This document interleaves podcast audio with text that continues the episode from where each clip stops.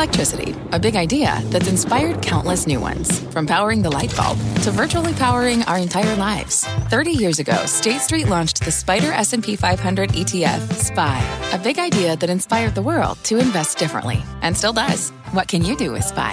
Before investing, consider the fund's investment objectives, risks, charges, and expenses. Visit ssga.com for a prospectus containing this and other information. Read it carefully before investing. SPY is subject to risks similar to those of stocks. All ETFs are subject to risk, including possible loss of principal. Alps Distributors, Inc. Distributor. It's Jim Cramer here. You're listening to the opening bell of CNBC's Squawk on the Street. Don't miss a minute of the action. Good Thursday morning. Welcome to Squawk on the Street. I'm Carl Quintanilla with Jim Cramer at the New York Stock Exchange. David Faber is at Liberty Media Day in New York City. His exclusive with John Malone in just a few moments. In the meantime, futures taking a step back today. We do have some hawkish Fed speak on the tape. Dollar on pace for the best week since September, plus reaction to Cisco, Nvidia, Macy's, and Kohl's. Our roadmap's going to begin with growth concerns. JP Morgan is predicting a mild U.S. recession next year. We got those tech earnings and messages from Nvidia, Cisco, and even Alibaba. And overconfident and careless, the words of Sam Bankman Fried in yet another tweet storm about the FTX collapse. We'll begin, though, with stocks sinking in the pre market, Jim. A lot of this is coming on the heels of Bullard's slideshow, in which he did say that restrictive could mean five to seven. It's getting talked about quite a bit. Right. Well, I, I think that we have uh, disparate views. Lael Brainard the other day. Uh, uh, and what it does is sow confusion and sow uh, uncertainty, almost to the point that they want to sow confusion and uncertainty. I mean, I listen to what Bullard says, and I like Bullard very much.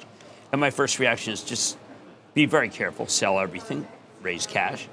Uh, if you're looking for 7%, then do something that is uh, that says that things could go into a very severe recession and that they want it. And I'm not sure that, that that's wrong. I mean, look, if you want to break, you know, Paul Volcker did not care if he created a recession. He cared about uh, about making it so that there was no inflation. And Bullard's got, I think he's got a formula that says if things continue to go awry, this is a good idea. But then you have Barry Sternlicht this morning saying things are already awry. Now, maybe Barry Sternlicht has more to gain, but I think he's a pretty, I think he's a pretty straight shooter. But uh, look, I think that anything's on the table if inflation re- reignites.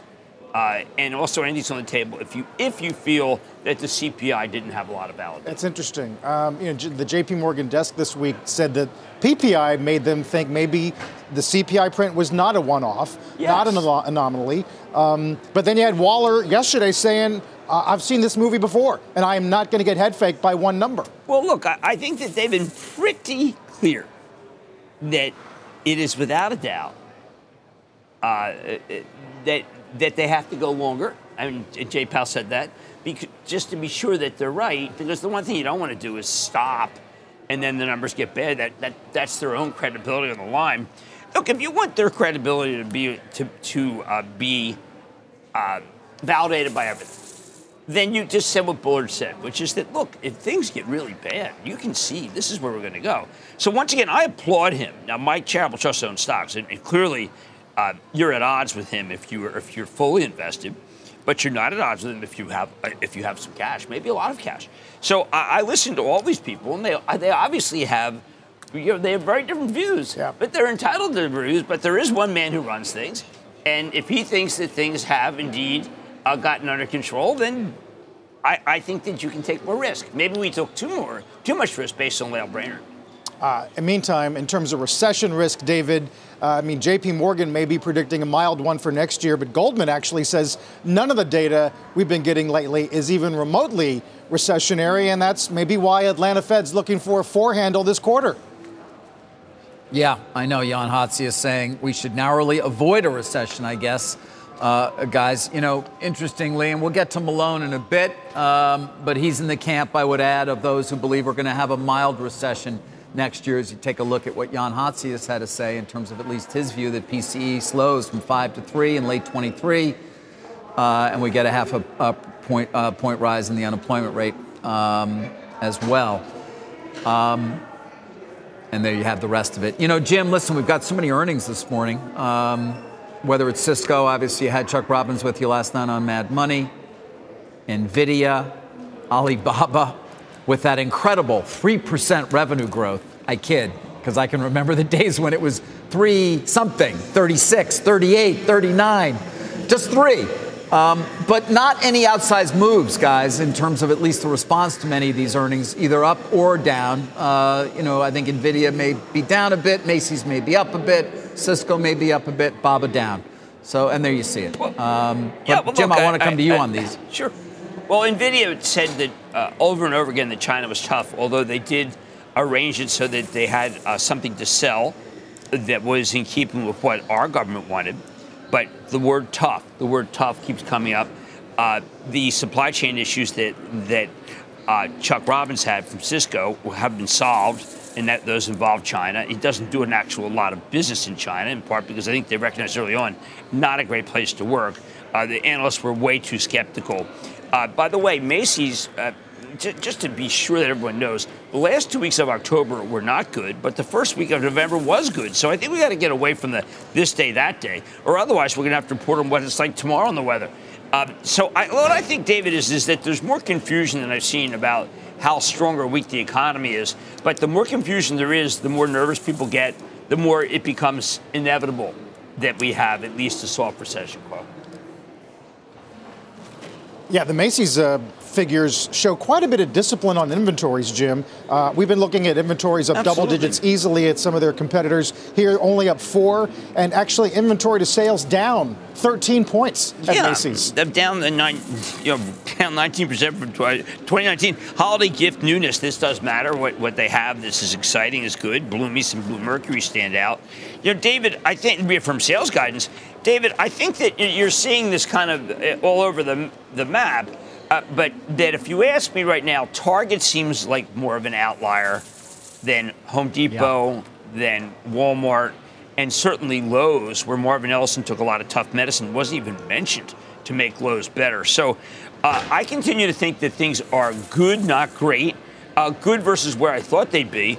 But when I listen to uh, someone like Bullard, I think he was hoping for bad, and only bad would really shake things up. And, and David, if we're hoping for bad, then we're hoping for a hard landing to, to eliminate inflation. And I was still hoping for a soft landing to eliminate it over time. Yeah, I mean, uh, it, it's an interesting point. Of course, the question we were asking yesterday is Target more of an outlier? And you seem to be answering it. And perhaps we're getting the answer with all these other uh, results. That said, is the Fed going to be happy that we continue to see this pace of layoffs only increasing, even potentially at Cisco as well, Jim? Well, I think, and Cisco, just to be clear, they're not laying off. They're switching from uh, one. They're they're moving away from uh, their the equivalent of Zoom in, into uh, security, and I thought that was good. Security was down nine percent, but I, I, would I would tell you, David, that the, the thing that uh, they just don't want to seem to recognize where the layoffs are coming from, and they're coming from tech. And I think that yesterday when we saw a piece that just said you shouldn't think that, that tech with 34,000 layoffs is going to mean anything. I continue to think that tech is a function much broader. I mean, the whole point of tech, how it advanced, was because it started touching every single part of our uh, of our country, including, of course, advertising, bankers, uh, lawyers. Uh, there's a complex involving tech that's much bigger, say, than housing. So, David, if, if, we're, you know, we look at housing and we think, oh, that's slow, maybe you're okay. You should be looking at tech and the layoffs to decide whether okay. And the government has to get a little more in keeping with the idea that tech is integral to the economy and not just something that's ethereal and exists in a little valley in California. Right. And we've talked about while the numbers may not be large, the spending power of those who had those jobs and are potentially losing them is quite significant pointed out yesterday, I think the median compensation at Alphabet, for example, is $295,000 uh, a year. Of course, TCI did point out that that's far above much of the rest of Silicon Valley, something they want to actually see uh, brought down.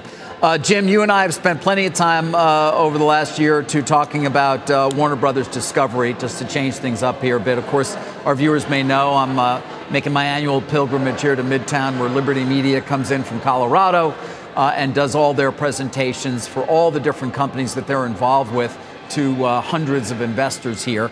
Um, and I always also get the opportunity to sit down with John Malone, of course, the man who created it all um, uh, at Liberty Media. Um, and we did speak about a wide variety of topics, many of which we will get to uh, as this morning unfolds. But I did want to share a, brief bit from Mr. Uh, from Dr. Malone on uh, Warner Brothers Discovery. He's a significant shareholder. Obviously, he was one of the key engines, or at least one of the key architects behind that deal when he was willing to give up his super voting shares to allow for the transaction to occur.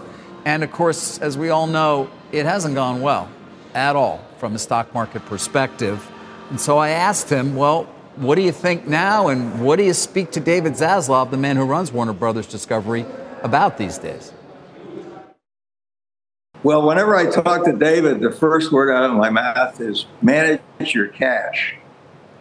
This is mm-hmm. this is going to be a business that one should keep a very clear vision on on cash generation. That will ultimately be the metric that David's success or failure will be judged on. Keep in mind that that the good news is yes, it's got leverage, but its leverage is very long term and relatively cheap in this environment.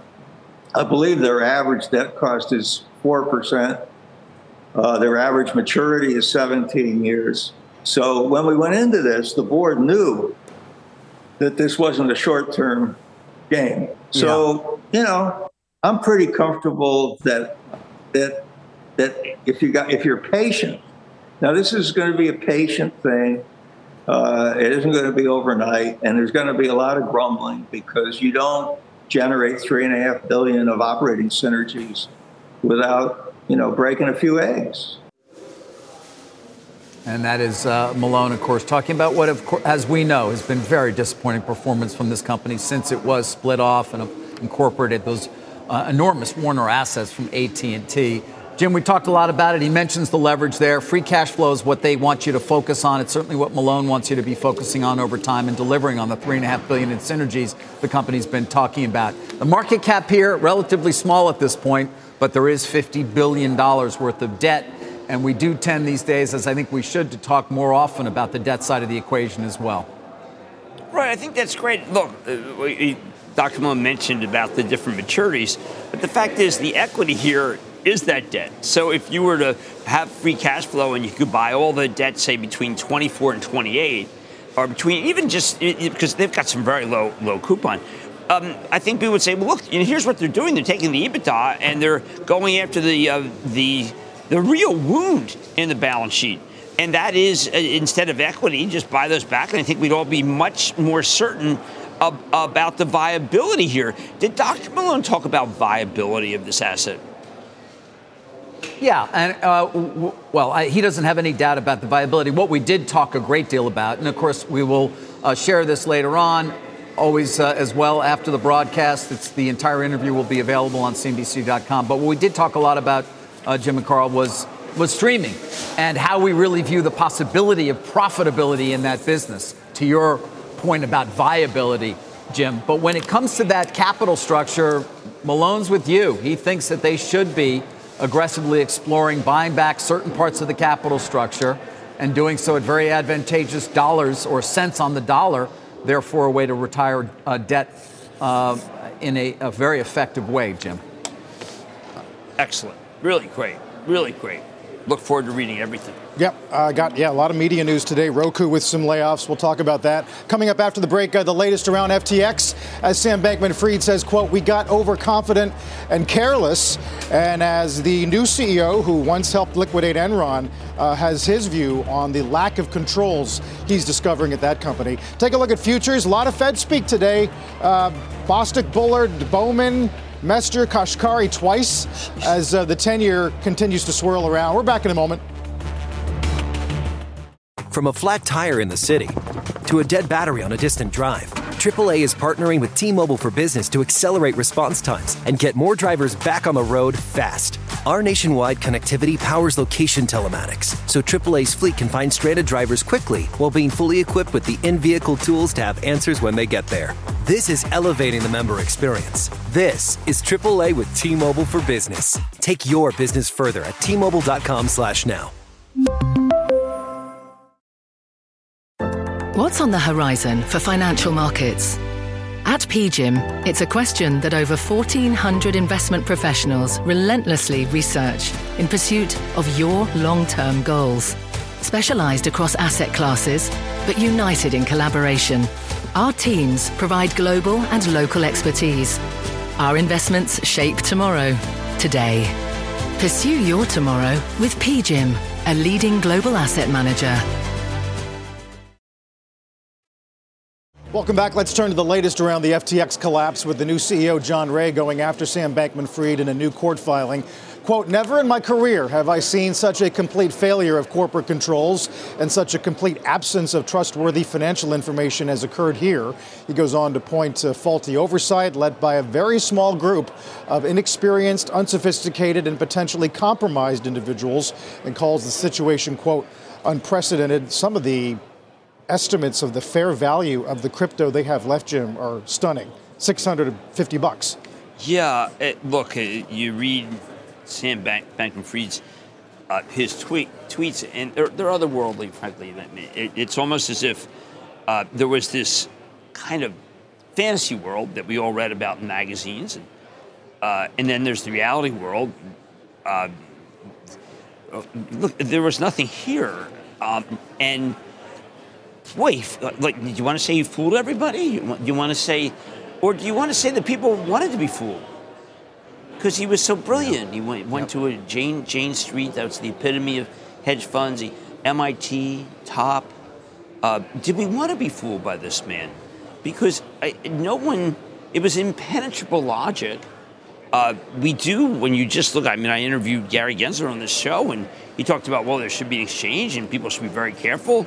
Uh, exchange need to be regulated, but it, it, and could everything just fall through the cracks? I don't know, David. The thing that really confuses me here is is that uh, why are some people just invulnerable uh, and viewed, except by the media, was some somewhat skeptical. We were skeptical but just in general viewed as being uh, icons without any sort of uh, verification of their iconic stature?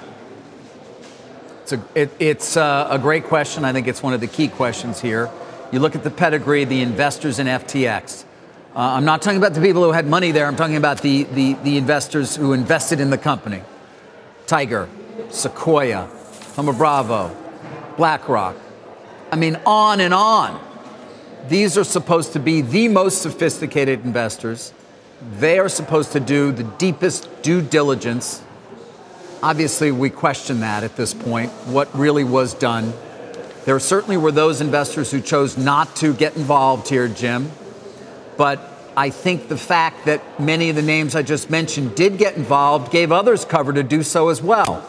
And you had that good old fear of missing out. And it just, it happens at the highest levels of finance where you would expect um, deep dives and you would expect real questions and you would expect people to say, well, what about that relationship between you and Alameda? And what about cross collateralization? And what about, you know, so many other things? I just, I come back to that group we're looking at right now and I just, it makes you question a lot, doesn't it? Yes. Well, let's say these were equities companies. We understand today there was no CFO.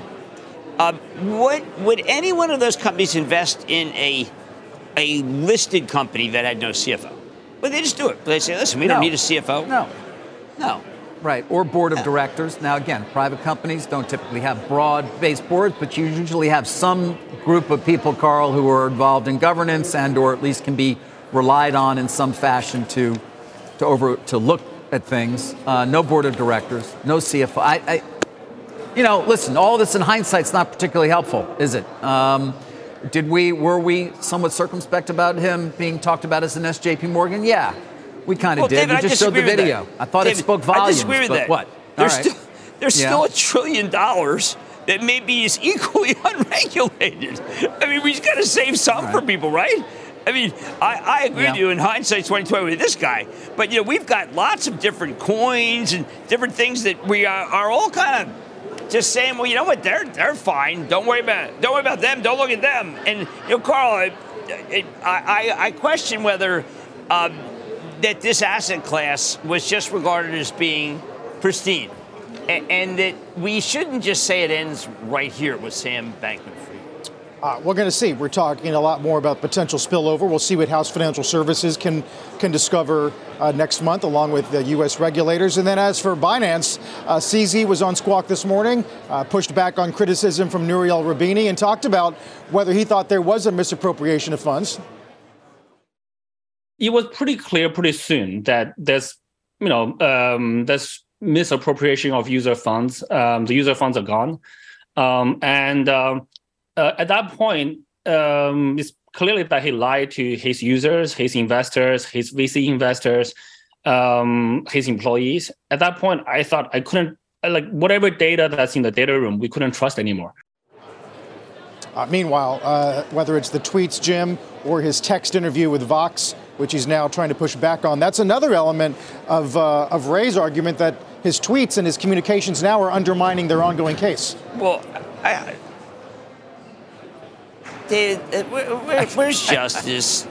Where's SEC? How many times have we asked Gary Gensler, David, about all this stuff? And I don't know. You know, I mean, look, it, look, I mean, caveat emptor, okay, caveat emptor, but you know, you do look at the the imprimatur of the outfits that you uh, that you mentioned, and you know, caveat emptor wasn't going to protect you. Now, look, we may exist in, in alternate worlds. We have a securities world that is regulated, and then we have another world that has said, listen, we, we don't want to be regulated, and we obey them.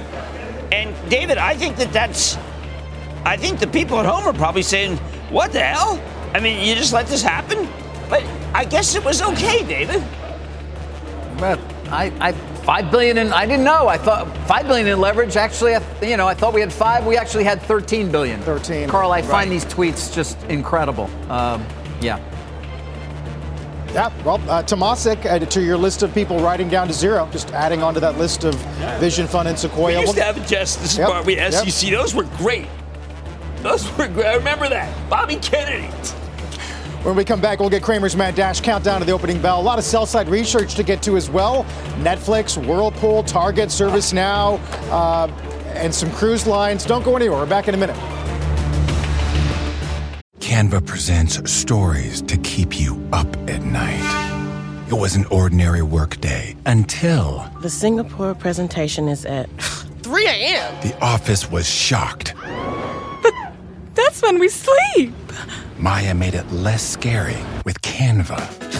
I'll just record my presentation so Singapore can watch it anytime. Record and present anytime with Canva presentations at canva.com. Designed for work. Futures under some pressure here as you got the two year back to almost 4 4, highest in a few days. Dollar index on pace for the best week since September 23. Uh, VIX a little elevated, closer to 25. Lot to get to this morning, including the opening bell in just about uh, four minutes. Don't go away. Let's get to Cramer's Mad Dash as we count down to the opening bell. Boy, I tell you, very rarely, Carl, do I see a piece of idolatry. Uh, and uh, Morgan Stanley has one for ServiceNow today. Uh, ServiceNow is basically, they would say, this is the one company technology can own they're uh, taking workflow automation and, and taking it to what could be a $175 billion market capitalization, uh, market opportunity, the total addressable market, as it goes beyond just workflow. Uh, I think we'll look back at this piece and say, and it's Keith Weiss, good analyst, that look, if you had one, Bill McDermott was the one. One the, I'd say perhaps the most positive piece of research I've seen about enterprise software in, in 2022. It's interesting. Uh, Guggenheim uh, upgraded now a couple of weeks ago, but this does add some credibility to that, that thesis, wouldn't right. you say? And Bill McDermott's been on many times. He's winning. He is winning big contracts. He is doing more. Um, other than perhaps we have, we have Palo Alto tonight with, with the cash work of cybersecurity. I think that this is a piece that just says uh, it doesn't really emphasize Bill McDermott but I think what it should be called is Bill McDermott MVP, not un- uh, unlike what we saw this morning with uh, the MVPs in baseball. Let's get to the opening bell and the CNBC real-time exchange of the big board today. It's GM so, uh, launching its EVs for everyone strategy. In fact, CEO Mary Barra will be on with Jim tonight. Yes, very at, exciting. At the NASDAQ uh, Viet Challenge, a nonprofit focusing on entrepreneurs in Vietnam. I got a slew of uh, EVs out outside the exchange oh, it's today. Very exciting. Yeah. I, I, think that they've got. You know, my wife. Uh, I test drove the uh, Uh, she checked the Hummer, the Hummer. Hummer, and she says she's never turned as many heads, uh, except for when she was in her 20s. Well, it's interesting because, you know, Morgan Stanley Adam Jonas yesterday had a note asking whether or not legacies can stay committed to EVs because everyone operates at a loss on it except for Tesla. This is incredibly important for Ford, too. My travel trust owns Ford, and we talked about it today at our club meeting. I think it's the existential issue.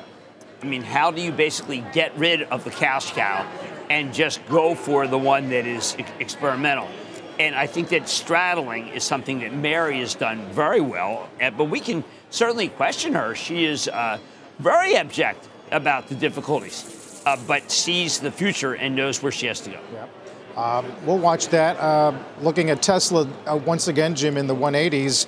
Uh, Reuters with a story today on Musk's comments yesterday that he's identified a potential successor as CEO over there. I look, I, I'm not saying I have the same feeling for Bill McDermott ServiceNow I have for uh, uh, for for Musk and Tesla, but I, if you own Tesla, you certainly don't want him to leave.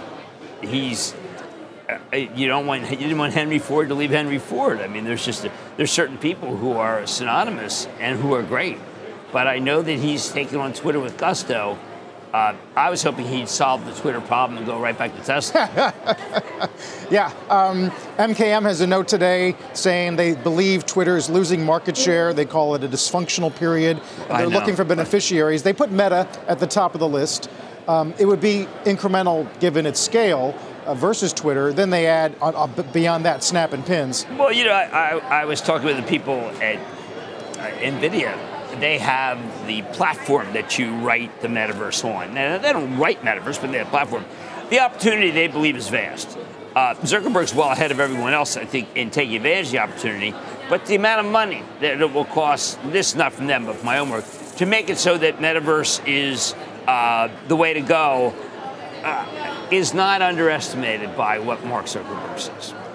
Let's, let's talk a bit about NVIDIA this morning uh, because there was the miss. Uh, the guidance kind of in line inventory charge, data center up 30, but gaming down 50. Uh, they don't see blockchain as much of their future No. given the resale market. No, what they say, I know it. Stay away. Look, I think the problem with NVIDIA is, is one word it's inventory. And you have to work off the inventory for gaming. Uh, it, it- I mean, when I say it's got to be worked off, it, nothing's going anywhere until that inventory is going to be worked off. But I think it's going to be worked off by the end of the year. And it's a bit of a game of chicken if you get off now uh, and the inventory is worked off for gaming. I think you may wish, wow, what did, why did I do this? But right now the story is not as great as I'd like. Absolutely, I would thought they'd be. Look, sometimes when you talk to them, you say, "Oh, I wish you guys were further along in getting rid of the inventory, or further along in, in making it so that uh, we don't have to worry about China." But China is tough. Over and over, China's tough. And I'm not talking about the PRC, the military side. I'm just talking about NVIDIA sells a lot of stuff into China, and that is a bad market. That's a stop start market. And they have industrial use. And there's a lot of industrial NVIDIA, and if you open the factory and then close it and open and close it, well, that is just real bad for business. So NVIDIA's got a, a lot of problems, but they are brilliant. And I think you're betting against Jensen Huang, Colette Kress, if you think that the inventory is not going to be solved and they won't be in good shape for gaming next year. I think that's a mistake. But gaming is so hated right now. Gaming has become the new Zoom. Gaming, you know, it's like Peloton, DocuSign, gaming. and, and I think that's a shame because some of the people in gaming are very creative. And, and it isn't like people have stopped gaming, it is like we all didn't become gamers. Right. Uh, the- industry's obviously got a lot of existential questions, David. Yes. I don't know if you saw Ken Griffin uh, this week talking to Bloomberg. Let's be very clear. If we lose access to Taiwanese semiconductors, the hit to U.S. GDP probably on an order of magnitude of 5 to 10 percent. Uh, it's an immediate Great Depression. Wow, those are big numbers. Even I have a good enough sense to know that those are big numbers if that were to actually occur. Uh, yeah, it's going to be many years, of course. This capacity that's being built here that has been funded in part, will be funded in part by the CHIPS Act. As we pointed out many times, you don't build these things uh, in a day as we take a look at the semiconductor stocks. NVIDIA, uh, as Jim just said, sort of hanging in there. Uh, Advanced Micro, uh, perhaps on that Micron uh, warning yet again right. from yesterday, but generally some weakness there. Although in line, Jim, with the overall market at this point, with the Nasdaq down about 1.3 percent.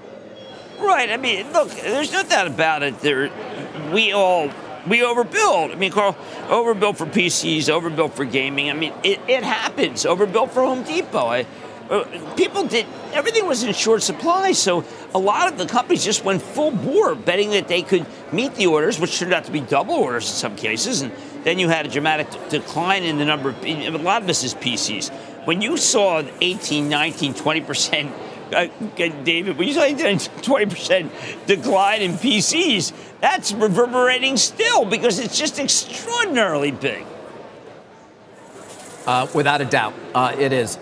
Guys, uh, want to change direction here a bit because I do want to get back to uh, uh, Liberty Media Day, where we are here, of course, following it, and my annual interview with uh, John Malone uh, as well, where we talk about so many different things, including, by the way, Meta. We're not going to talk about that now, but what the metaverse may mean for use of bandwidth was an interesting point that Malone discussed. And again, it will all be available uh, on CNBC.com. Usually there's fairly broad interest in, in hearing uh, the entire interview.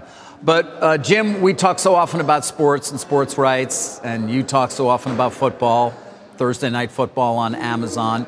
It's a story right now, as it always is, as the bundle continues to unravel. Sports, perhaps the glue that holds it together, but at the same time, given its cost, one of the reasons why people may be choosing to cut the cord. And I asked Malone sort of where we are in that evolution and how he sees things playing out when it comes to all important sports rights and sports viewing.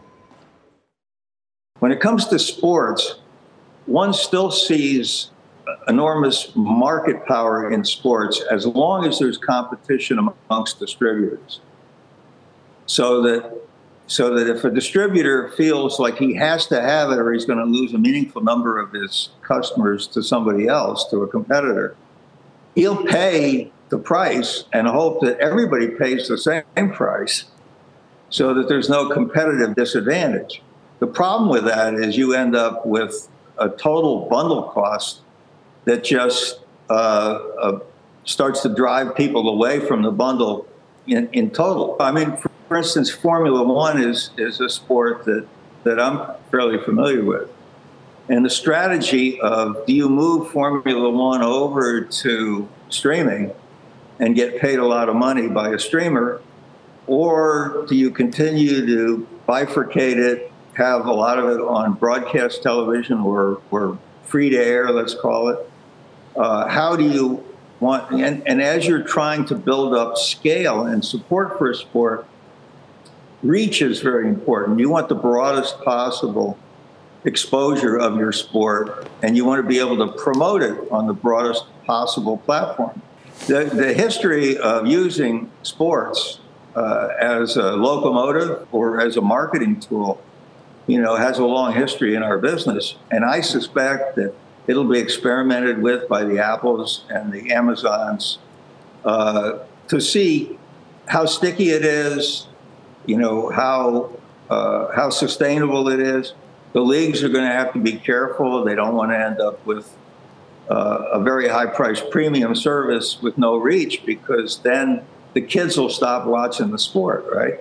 So, right.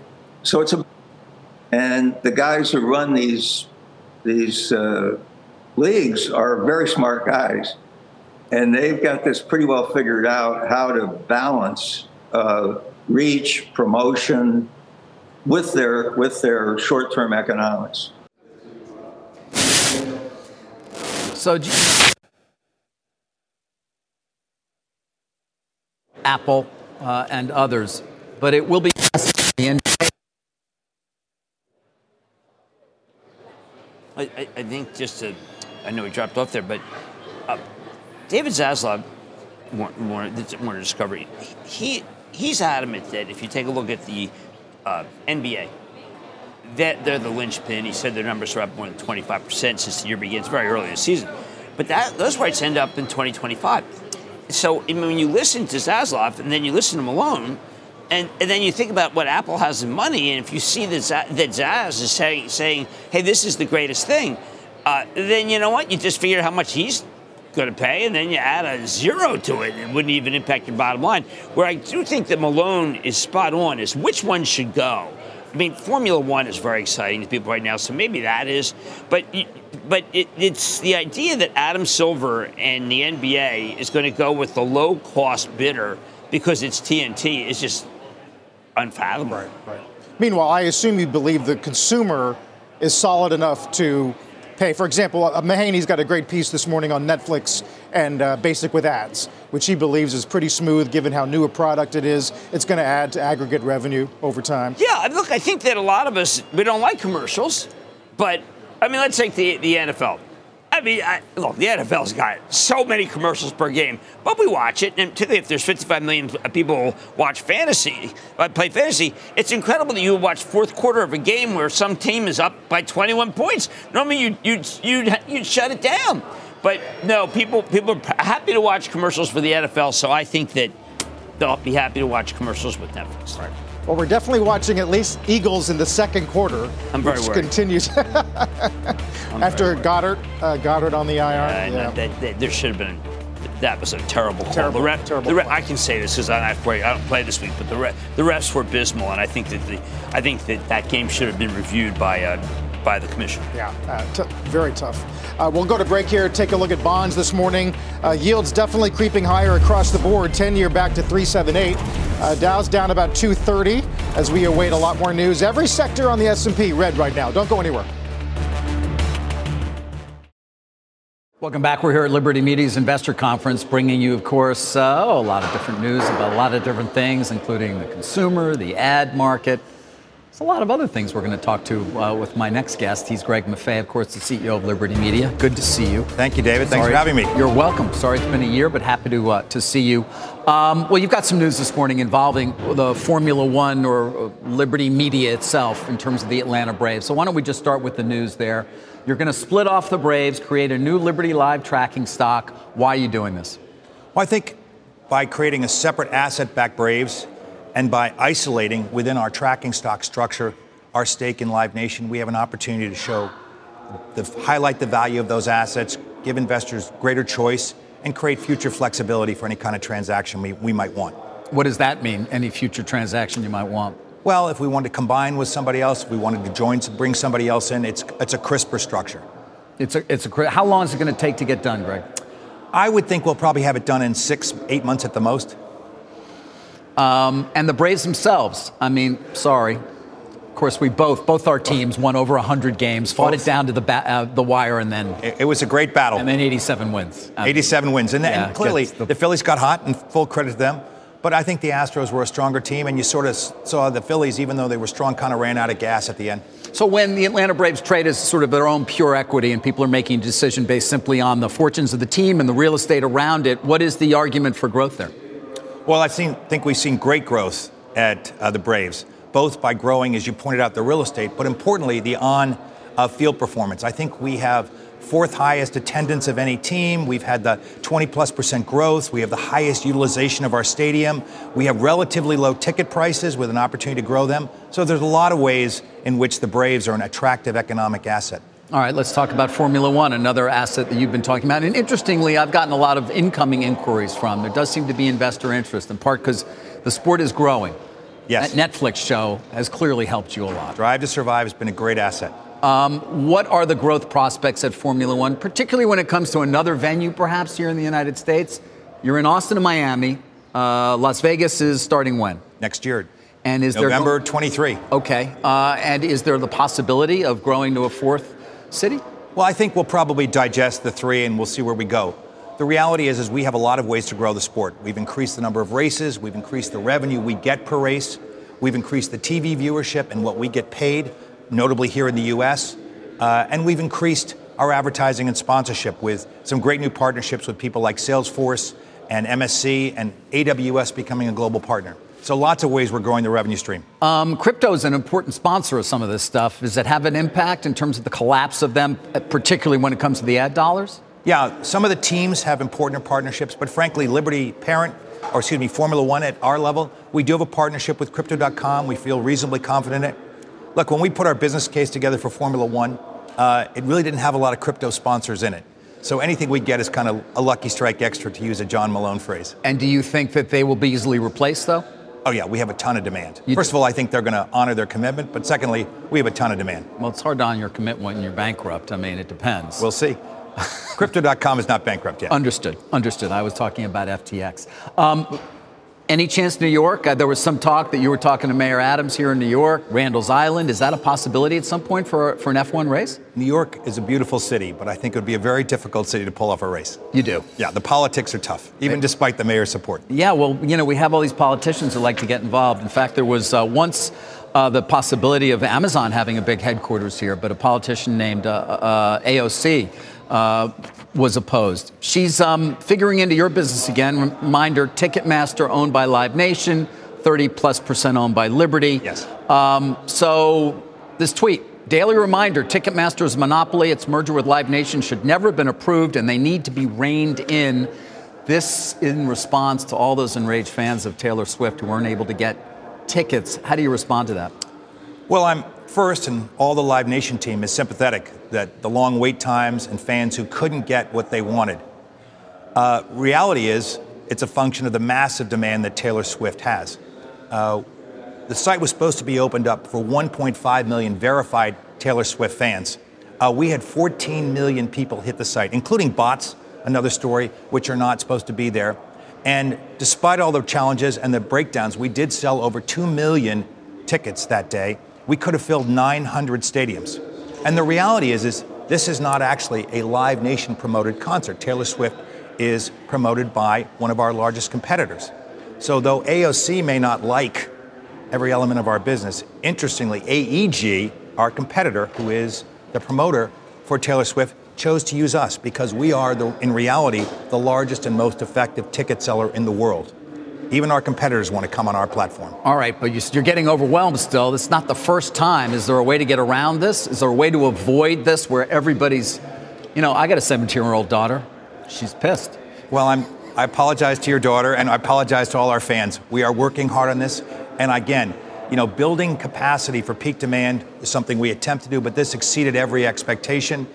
And the reality is, Taylor Swift hasn't been on the road for three or four years, and that's caused a huge issue. I mean, Yeah. since her last album. Well, you're right. I mean, Live Nation's benefited obviously from this last year. Can that kind of growth continue in terms of concert venues and people still, you know, was it pent up demand or do you see it continuing? I see both. You know, we see what I used to call instead of YOLO, you only live once, YOLO, you only unlock once. And you've seen massive growth and success at Live Nation for that. But I look at the demand for 2023, I suspect it's still very strong. We see a lot of pent up interest. Uh, um, when it comes to demand for 23 ads, uh, you get some visibility into that. How's the ad market looking right now, Greg? Clearly more challenging. We're seeing that to some degree in Sirius with uh, Pandora. We're seeing that a little bit of places like uh, t- uh, TripAdvisor. So you can see the weakening. I don't see weakening yet in consumer demand, but I see businesses looking ahead and fearful of it and cutting back on their ad spend. You think we're going to have a recession next year? Uh, you know, that's a technical term. I think high end consumers are going to continue to do pretty well. I think lower and middle consumers are more challenged. Greg, it's always a pleasure. Sorry we didn't have a little bit more time, but thank you. Thank you, David. All right, Greg Maffei from Liberty. Carl, back to you. All right, David, thanks so much. Uh, some broad-based weakness to start this Thursday morning. Dow's down 250, S&P right around uh, 39.15, about a one-week low. Don't go anywhere. Let's get to Jim and stop trading. Now, I do want to get to Norwegian, but first, uh, just to note, Cisco had a good quarter last night is up, Nvidia is up, and Advanced Micro is up. So let's just be careful about being too negative. Norwegian Cruise Holdings. There's a piece by Credit Suisse today which goes from buy to sell, um, and I think the piece is wrong. And Norwegian is a quality operator. Frank Del Rio's doing a terrific job. I believe that the premium that it has is worthy because I think that they have the best deal. Um, they, I think they have great ships, and I've got the reasonable prices. I was up there on his most recent um, launch, and when they go over the balance sheet and they go over the orders, I feel quite confident. If I had to to um, pick one that I, I feel most uh, confident in the stock, um, I, it would be that one. Uh, by the way, you know, we, I, you know, my family likes to cruise, and, and I'm not saying necessarily that I mean, I was going to take a Norwegian cruise trip Mm-hmm. right before COVID broke out, but I, I just don't see any reason to think that this should be the buy. I mean, buy the whole, but not buy the sell. Yeah, it's, no it's weird. They do say they just they prefer RCL as their general Yeah, point. but buy the sell and buy the whole. I mean, this made it sound like Norwegian cruise was sinking. Yeah. And you know, they, uh, this is not true. Uh, so tonight, Okay. Tonight we have Xponential Fitness, which a lot of people like as a club. We've got uh, GM, and we're going to be going outside looking at the new cars with, with Mary Barra. And then we have Nikesh Arora, which has, I believe, the number one cybersecurity company. And I wouldn't be surprised once again that you will make money if you are in that stock. uh, yeah, that's got, that's a show. We can't wait to Thank see you. a lot Thank of you very much. tonight, Jim. We'll see you at six. Mad Money, of course, right here on CNBC. You've been listening to the opening bell on CNBC's Squawk on the Street. From pit lane to podium, the Las Vegas Grand Prix is providing fans a race day experience at the speed they deserve. With the help of T Mobile for Business, our 5G advanced network solutions are powering race day operations with event wide connectivity. From streamlined gate entry to an immersive app, giving fans blazing fast access to the sport they love. This is accelerating innovation. This is the Las Vegas Grand Prix with T Mobile for Business. Take your business further at T-Mobile.com slash now.